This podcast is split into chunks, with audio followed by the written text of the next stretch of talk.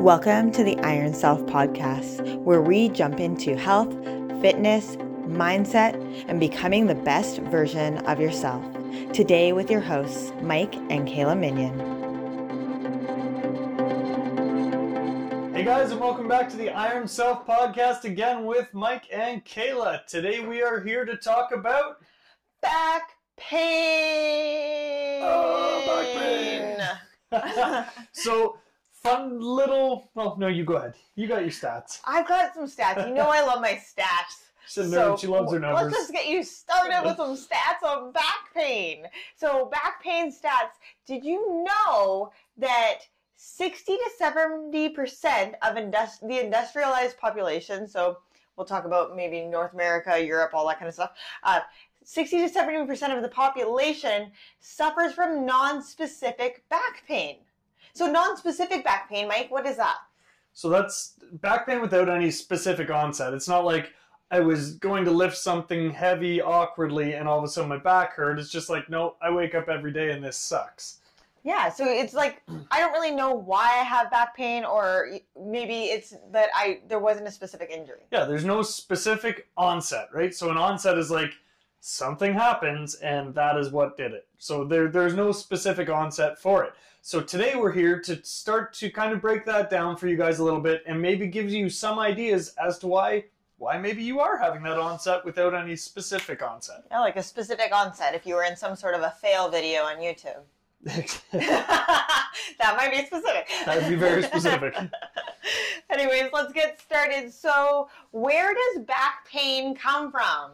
So, when I think of back pain, the first thing I always think about, because I'm a nerd with this stuff, is it comes uh, down to an instability or dysfunction in either a movement pattern or your breathing and your diaphragm. That's the, the general basis that I always start from. Okay, so I like to think breathing, tightness, instability, lifestyle habits, and behaviors. Yep. Those are the like main four, and I think that that really covers like pretty much everything. So where does your back pain come from? Everywhere.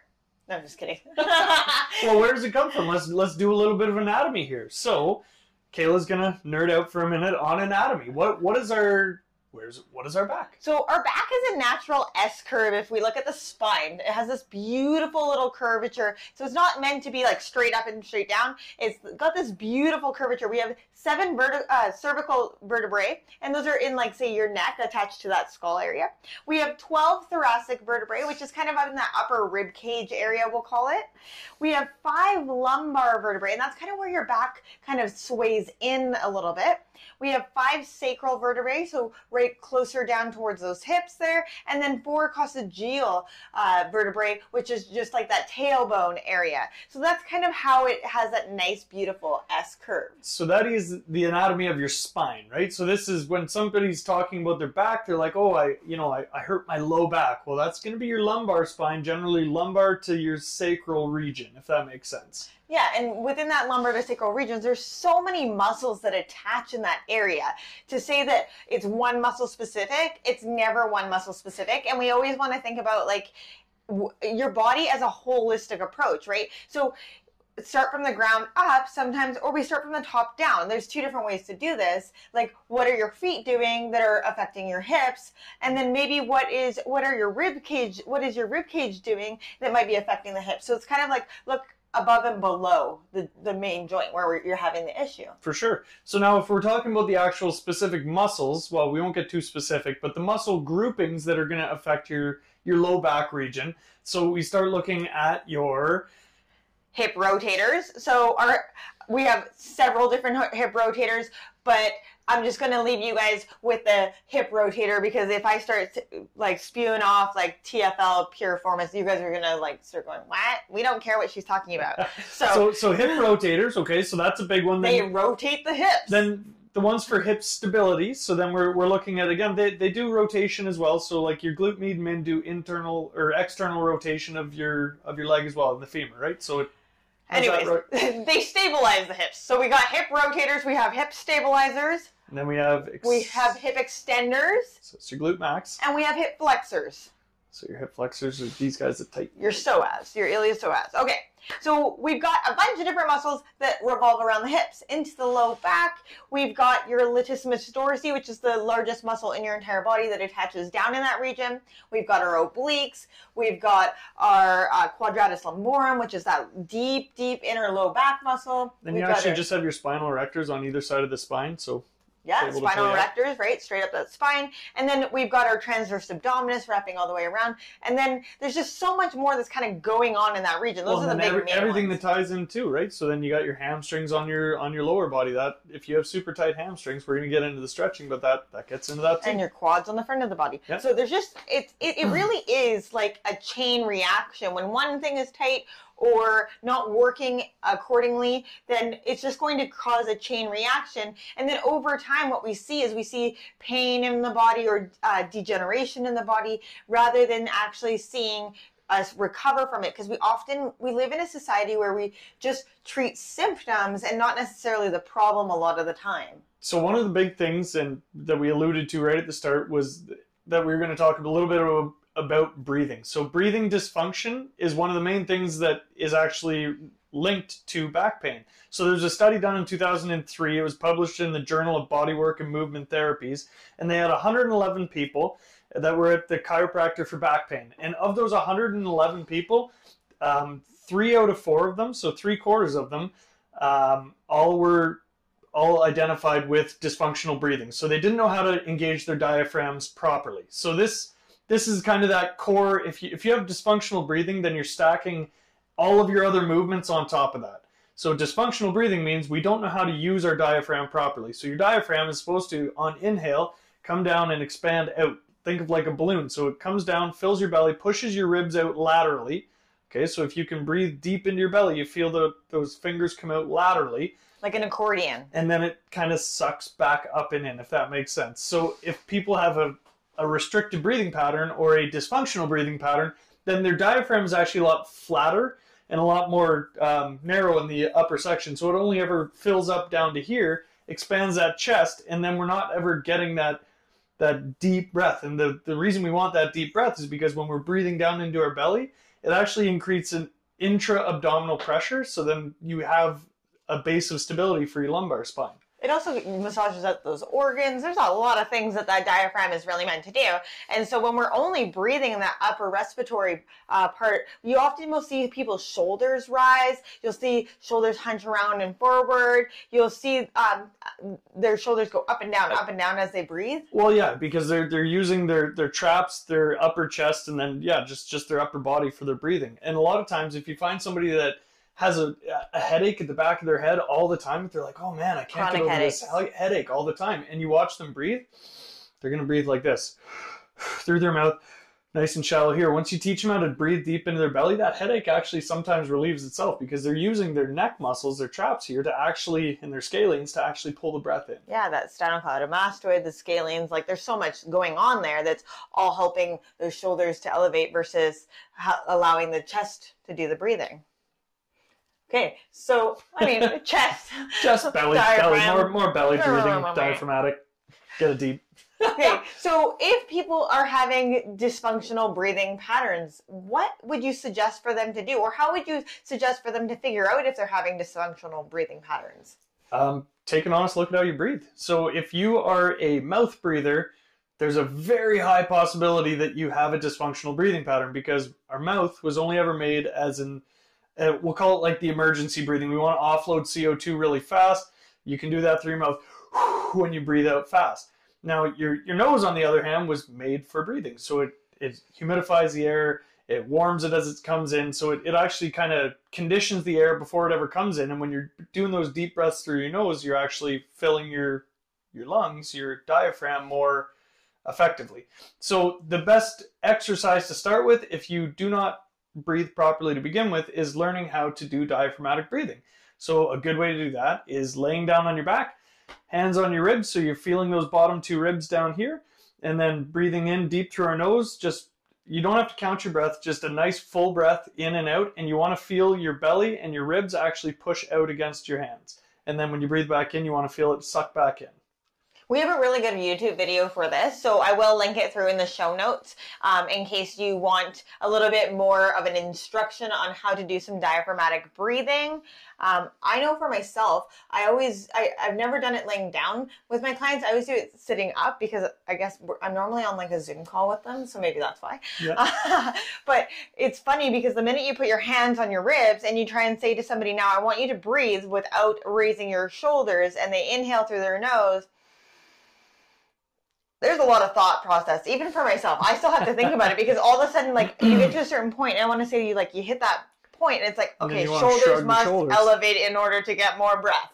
And so it is, it is that, okay, I need to remember that my ribs need to come out laterally, they need to expand uh, horizontally um, into my hands like an accordion. Uh, and that I keep coming back to that visualization because for me, being able to visualize my ribs expanding like an accordion, like I understand what an accordion does, like that in and out motion, that helps me figure out what they're supposed to do. See, and this is why I always say it's easiest to start when you're laying down, just because when you're laying down and gravity's already pulled down against you, when you breathe into those ribs, you'll physically feel them start to pull it, like pull out, right? And that's that's what you want to feel. Perfect. Okay, So- so, let's uh, let's dive into our next one. So we talked about breathing, and now we're going to talk about tightness and stretching. Tightness and stretching. So, like, it's not like that one episode where we were talking about doing millions and millions of lunges and recovery and feeling like you need to be in a constant state of stretch. Well, no, but but the problem is, is that a lot of people with low back pain tend to just try and stretch their way out of it. So they don't they don't think about strengthening, they don't think about breathing, they don't think about you know what what their lifestyle is doing to create these tight areas. They just think I'm tight, I need to stretch, and that is that is it. They box themselves in in that spot. Okay, so let's talk a little bit about stretching. I know we did um, touch on stretching in our recovery episode, but it is a really good thing to just recap a little bit. It's really important that we warm up for stretching. So whether you're spending, you know, a couple minutes going through full range of motion on all your joints and main muscle groups to get the muscles a little bit warmer, or you're having a really warm shower, a hot tub, So I was gonna say, if you got a hot tub or a sauna or something like that, that that's great too, right? Warms up the body first, and then you can get into your stretches. And the reason for that is if you've ever taken an elastic band and stuck it in a freezer and then tried to stretch it, the very first thing it it does is it snaps, usually. Think of your muscles the same way. The muscles are very, very similar and they're not going to necessarily always snap, but we do have um, some, I'm going to.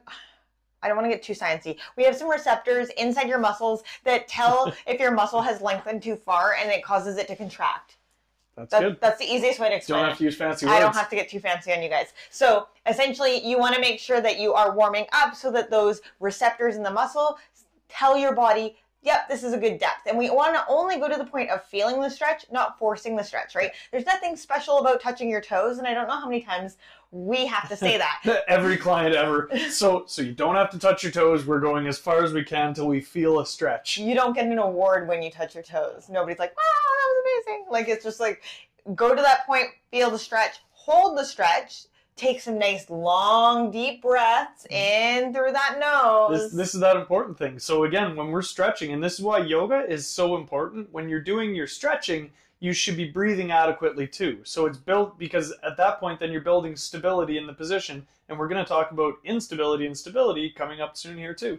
Well, and that breath. So the other part that is important about this is that breath. When we're breathing and we're holding a stretch and we're inhaling through our nose, it brings us into that parasympathetic response, that relaxation response in the body. Which- When we're breathing through our mouth, that yeah, we're running.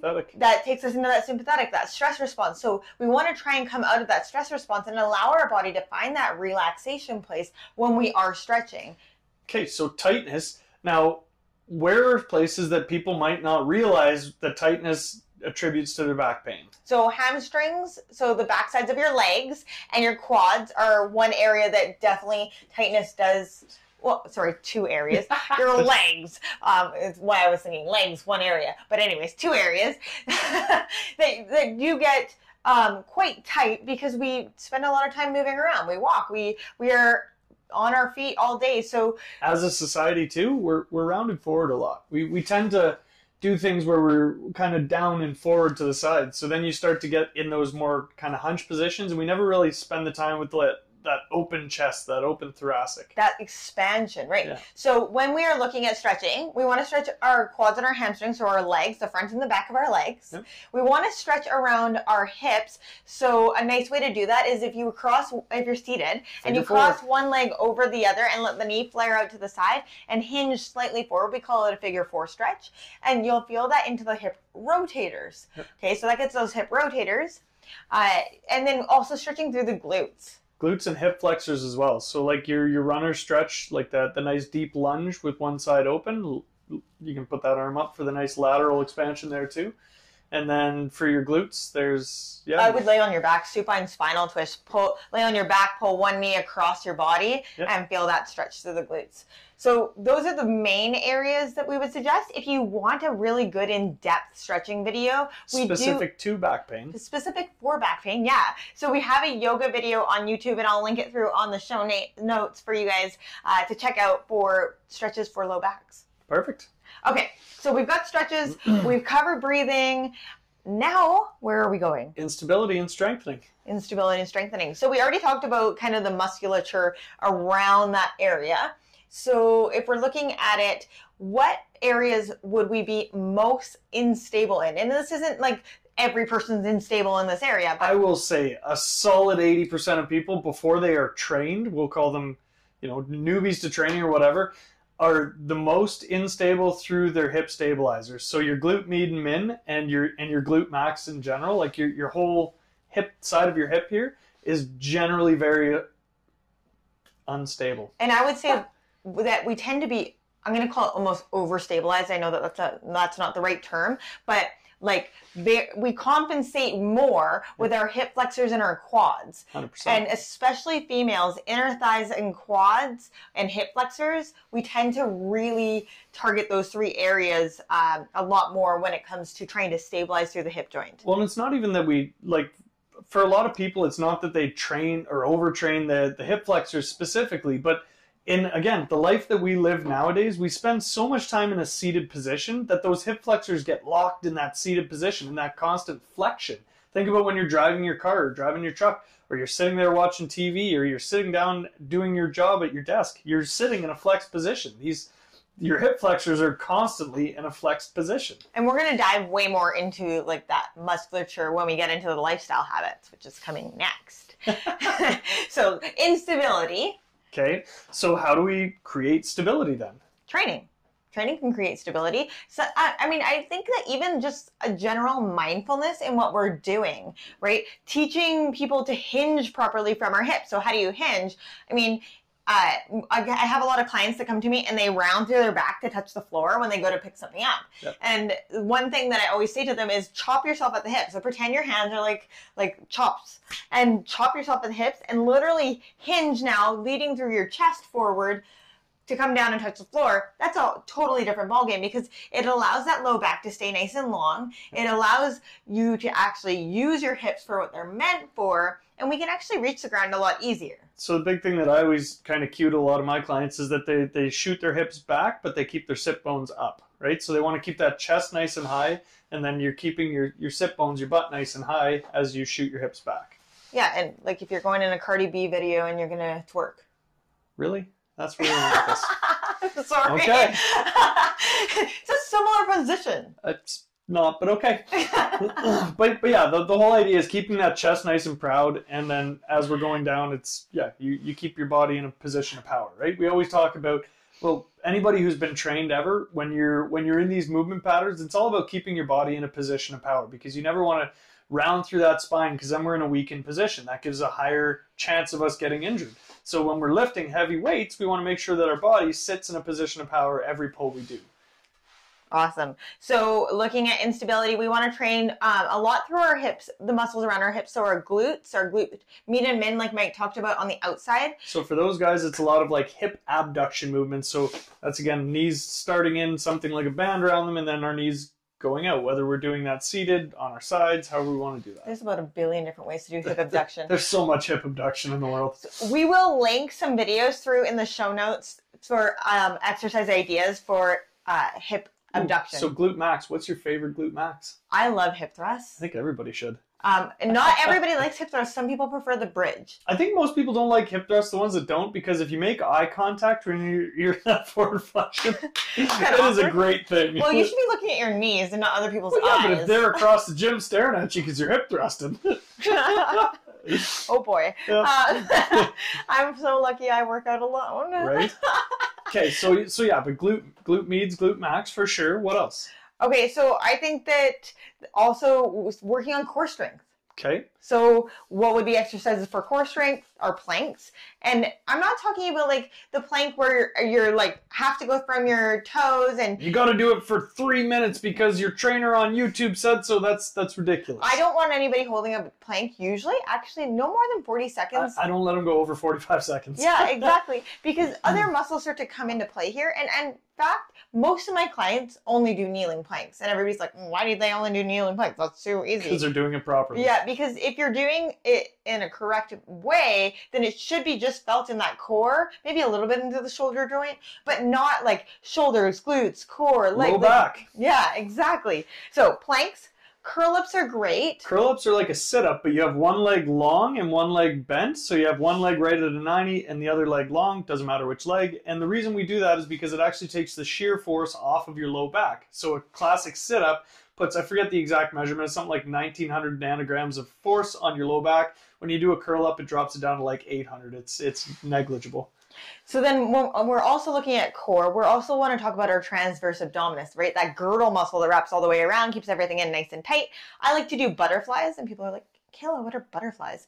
Um, they're actually like what I often will give somebody who's postpartum uh, because they help to really retrain all of your core muscles. Your transverse abdominis co-contracts with your pelvic floor. So it's a really great one to start bringing that mind body awareness. I mean, unfortunately, we were born without the ability to know how to move our muscles, right? Like you, we might be able to like wiggle our fingers and move our arms and all that kind of stuff, but we might not necessarily, if I was to say to you, I want you to engage your lat, you might not have any idea on how to do that. And so it's about repetition and creating those, those uh, neural connections. So butterflies are great for that.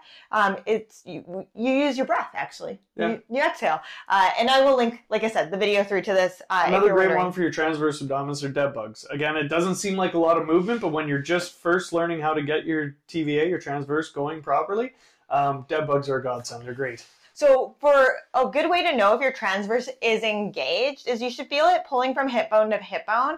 On females, um, I like to use the uh, reminder of like it's like you're bearing down in childbirth. If you've never had a baby, it's like you're trying to pee into the one of those like little like urine sample cups Really without trying to peeing on your mark. hands. Yeah, try, try to stop, and then you try to like stop the flow of urine without hitting your hand.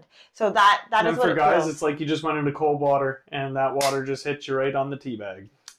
So I, I hopefully that those analogies work for you to understand what it feels like to tr- to engage that transverse abdominis.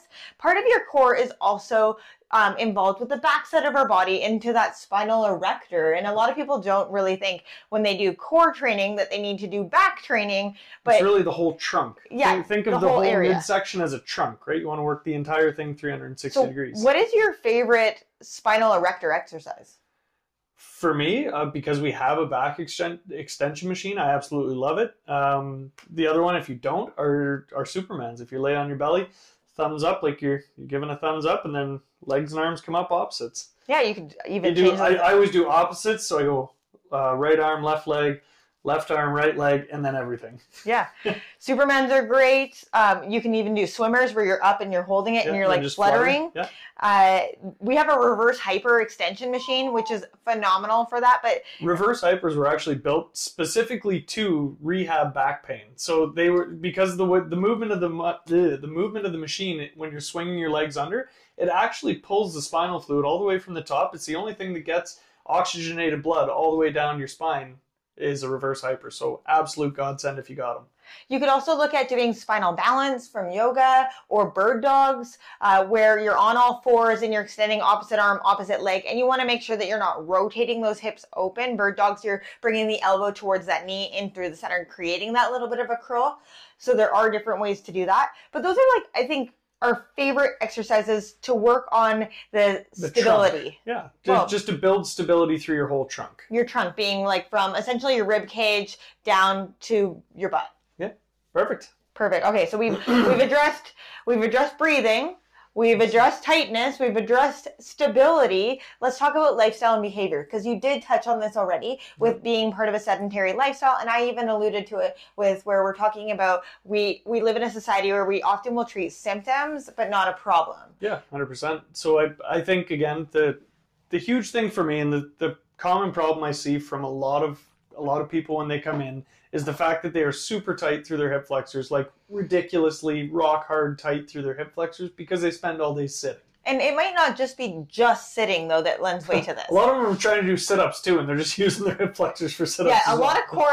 If you're, if you're If you don't know how to engage your core and you just take a YouTube video and you're like, oh, I'm going to go do a million sit ups because this guy does them, you're going to be using your hip flexors because they're so strong because we use them all the time. They just take over. The so one interesting fact though here too is that your hip flexors actually attach up into your back where your diaphragm attaches, and so they're actually attached at the same point. And a lot of people don't realize that on a cadaver they can't separate your hip flexors from your diaphragm, which is really interesting. They are two totally different muscles. We know that because they have different purposes and yada yada yada. But because of a lifetime of dysfunction, they're tucked right together. So they're tucked right together. So if you have dysfunctional breathing or you're constantly living in that what I'm going to call sympathetic state where we're breathing in that upper respiratory tract because of stress and all those kinds of things, then our hip flexors are going to automatically be tighter because our diaphragm isn't getting that expansion that it requires. So that's where we start to link, oh my gosh, this tightness in the body might actually be linked to my breathing.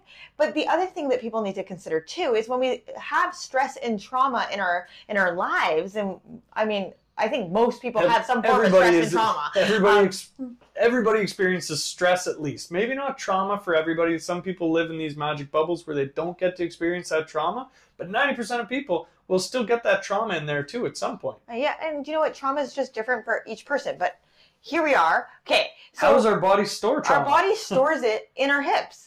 In those, in our psoas muscles, so we we have something called somatic memory, and that's memory from that our body holds on to in, in in our muscles in that felt sense within the body versus it being in that memory, and so we don't always get to finish a reaction. You know, if you're feeling scared or you're overwhelmed or whatever those feelings are that come with stress and trauma and PTSD, all of those things, our body will store that in our hips and it will tighten a lot through the hips. And you'll see that in the psoas. So Kayla actually has these awesome YouTube videos again, uh, yoga videos that do a, what's called a psoas shake, and I and I didn't tell her I was going to do this, but I'm going to get her to link that in the show notes too because it is absolutely amazing for anybody who's been through something that's caused PTSD.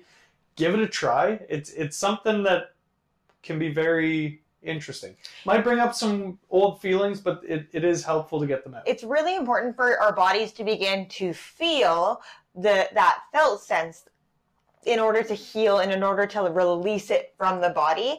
Uh, I have an extensive amount of training in trauma informed yoga and trauma informed um, somatic training. And so it's really important for our body to help release that. And that comes back to that the the tension within the body. So I will, yeah, I'll link through a couple uh, trauma informed yoga videos that might help you with like that psoas shake and that releasing through the hip joint. And let me know if you guys find it beneficial. Drop me a little comment, send me a message. I'd love to hear it. So what what what else can we do for the lifestyle and behavioral? Because again, we said a lot of people spend a lot of their day sitting. So how can we remedy that? Spend less time sitting. Hey, there we go. Is that that that might be too easy? No, it's No, well, they want a complicated answer, Mike. There so is no A plus B equals C, no and then you times it by a hundred. That's what the answer. The beautiful thing is, is that all it takes is to start getting feeling better is actually some movement in your body. Your body was meant to move. It was never meant to sit here and do nothing all day. Like we're, we can't even sit still when we're sitting on chairs for these videos because your body's meant to move. So get up and get active. Motion is lotion. You don't have to do anything crazy either. Go for a walk. Take your take your kids, take your dog, take whatever you got with you. Take your cat for a walk. So something that I want to kind of like share with you guys is that when I was 19, I was a pedestrian hit by a car and I suffered from body aches and body pain all the time. And half the reason why I got into fitness was so that I wasn't going to be in chronic pain. And I notice now if I go three days without movement, and when I say without movement, for me, it's without being in the gym kind of situation. Like yoga is like totally good. I can do yoga and it'll be totally fine. But um, three days of like sitting on the couch or just kind of just doing like minor chores around the house, my body starts to get stiff and tight, especially between my shoulder blades and and into that low back hip region. And I, all I need to do is go out and do a workout, go for a walk, do some yoga, and all of a sudden my body starts to loosen up. And it's I, I mean, some people will say if you go lift weights, you're going to be in pain, but I feel like it's just a different kind of pain, and it's not the kind of pain I need to complain about unless I can't sit on the toilet, and that's a totally different. That's a different story. for for myself with back pain, the the most constant nagging back pain I ever had was when I was younger. I was uh, like I owned a detail shop. I was in and out of cars all day, and I never went to the gym when I was when I was that age. So my glutes were super weak and super unstable. So every time I would be cleaning a car, I'd pop my back out.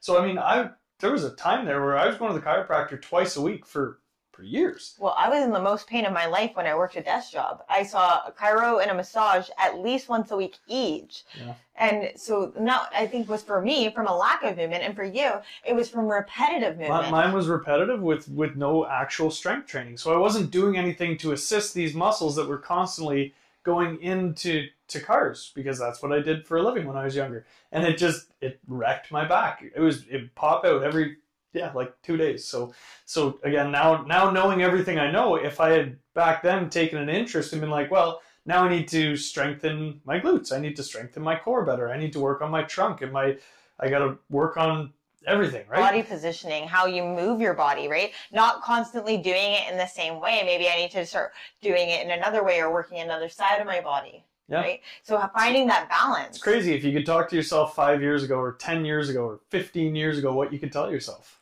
right. Okay, so I've got another avenue I kind of want to delve down a little bit because I'm I'm a little woo woo and I love woo woo things. no comment.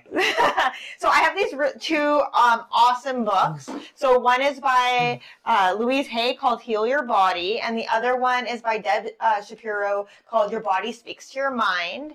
And these are kind of like that that way that maybe your body is telling you what is going on. So if we're experiencing back pain, this might be something that's going on in your life. So I kind of wanted to share with you guys a little bit of a, a, totally different perspective outside of. We're hitting the metaphysical range. We're hitting the metaphysical range exactly outside of what your your traditional things might be. So in the Louise Hay book, most people have heard of Louise Hay, so that's that's always most nice. people who are into the woo woo.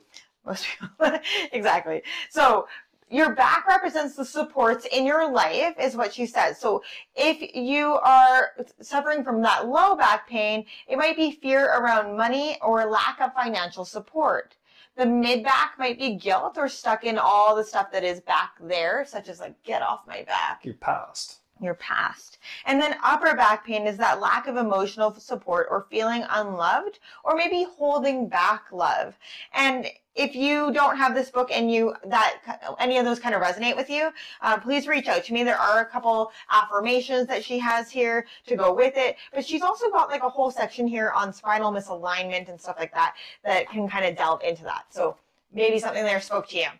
If not, maybe you prefer Deb Shapiro uh, and she, again, it's very much about stress and trauma, is what she talks about in regards to uh, back pain, uh, doubting yourself and feeling unsupported, uh, and or even feeling isolated. And I think that right now, isolation or that fear of feeling isolated kind of delves into that. Uh, so asking for help, finding that support is what she really talks about. Um, with back pain, she says, you know, here's some journaling questions for you. Uh, is there something you've pushed away that you need to acknowledge and accept? Are you pushing back your feelings, particularly rage, grief, or guilt? Uh, you talk about having a bad back as if it has done something wrong, but is is it the back that is bad or is it the stuff that you have dumped there? So really taking a look at like what are you putting on maybe the weight on your shoulders? What are you putting on there, right? Um, and uh, it's something holding you back from moving forward. So think of your back. Uh, it represents that uh, repressed emotions or issues uh, that maybe you're not wanting to deal with. So something uh, just interesting takes on another way to look at that uh, the back. So now, if you're suffering from back pain, Mike, what is something that one could do? So we've we're, we've stretched, we've started to work on our stability, we started to work on our lifestyle habits and our breathing. It's it's not a one it's not a one size fits all approach, right? Because there's some people that are gonna like even athletes suffer from back pain. Like one of the most common, actually the most common reason that athletes miss time in their sport is due to back pain. So you can't say that all of these people have an instability or a weakness. Maybe they do, right? So it's it's taking an objective look at all of these factors put together. So look at your breathing, see see if you breathe properly. Get somebody else to assess you. Talk talk to your partner and say, "Hey, do you notice that I breathe through my mouth a lot?" And they're like, "Uh-huh, all the time." so then maybe we got to switch that up, right? Um, it, it's it's kind of all together. Yeah, and I mean, put some heat and ice on there to help of if you've got that inflammation or some some form of back pain, you can rest and heat it, ice it. But again, motion is lotion, so get up and move. The worst thing you can do is sit there and just kind of be in that pain. Yeah, I mean, there's there's obviously the times where you do have to rest, where you know you you've compressed a disc or you have a bulge disc or you've done some physical damage to the spine. Then 100% you're going to need that rest. But outside of that, if you suffer from that those mild aches where it's like, oh, it just feels stiff and sore all the time. Muscular. Yeah, then then that muscles need to move. Yeah. We were we were made to move. Yeah, exactly. Get, out, get active. Muscular, fascial, there's so much going on. So make sure you check out the show notes for this episode. I know we talked about so much and we gave you guys so much information. I'll link through a ton of videos through in the show notes to give you some ideas on maybe things to try, where to look for things. Um, if you have any questions, comments, or concerns, make sure that you reach out to us. We love to hear from you.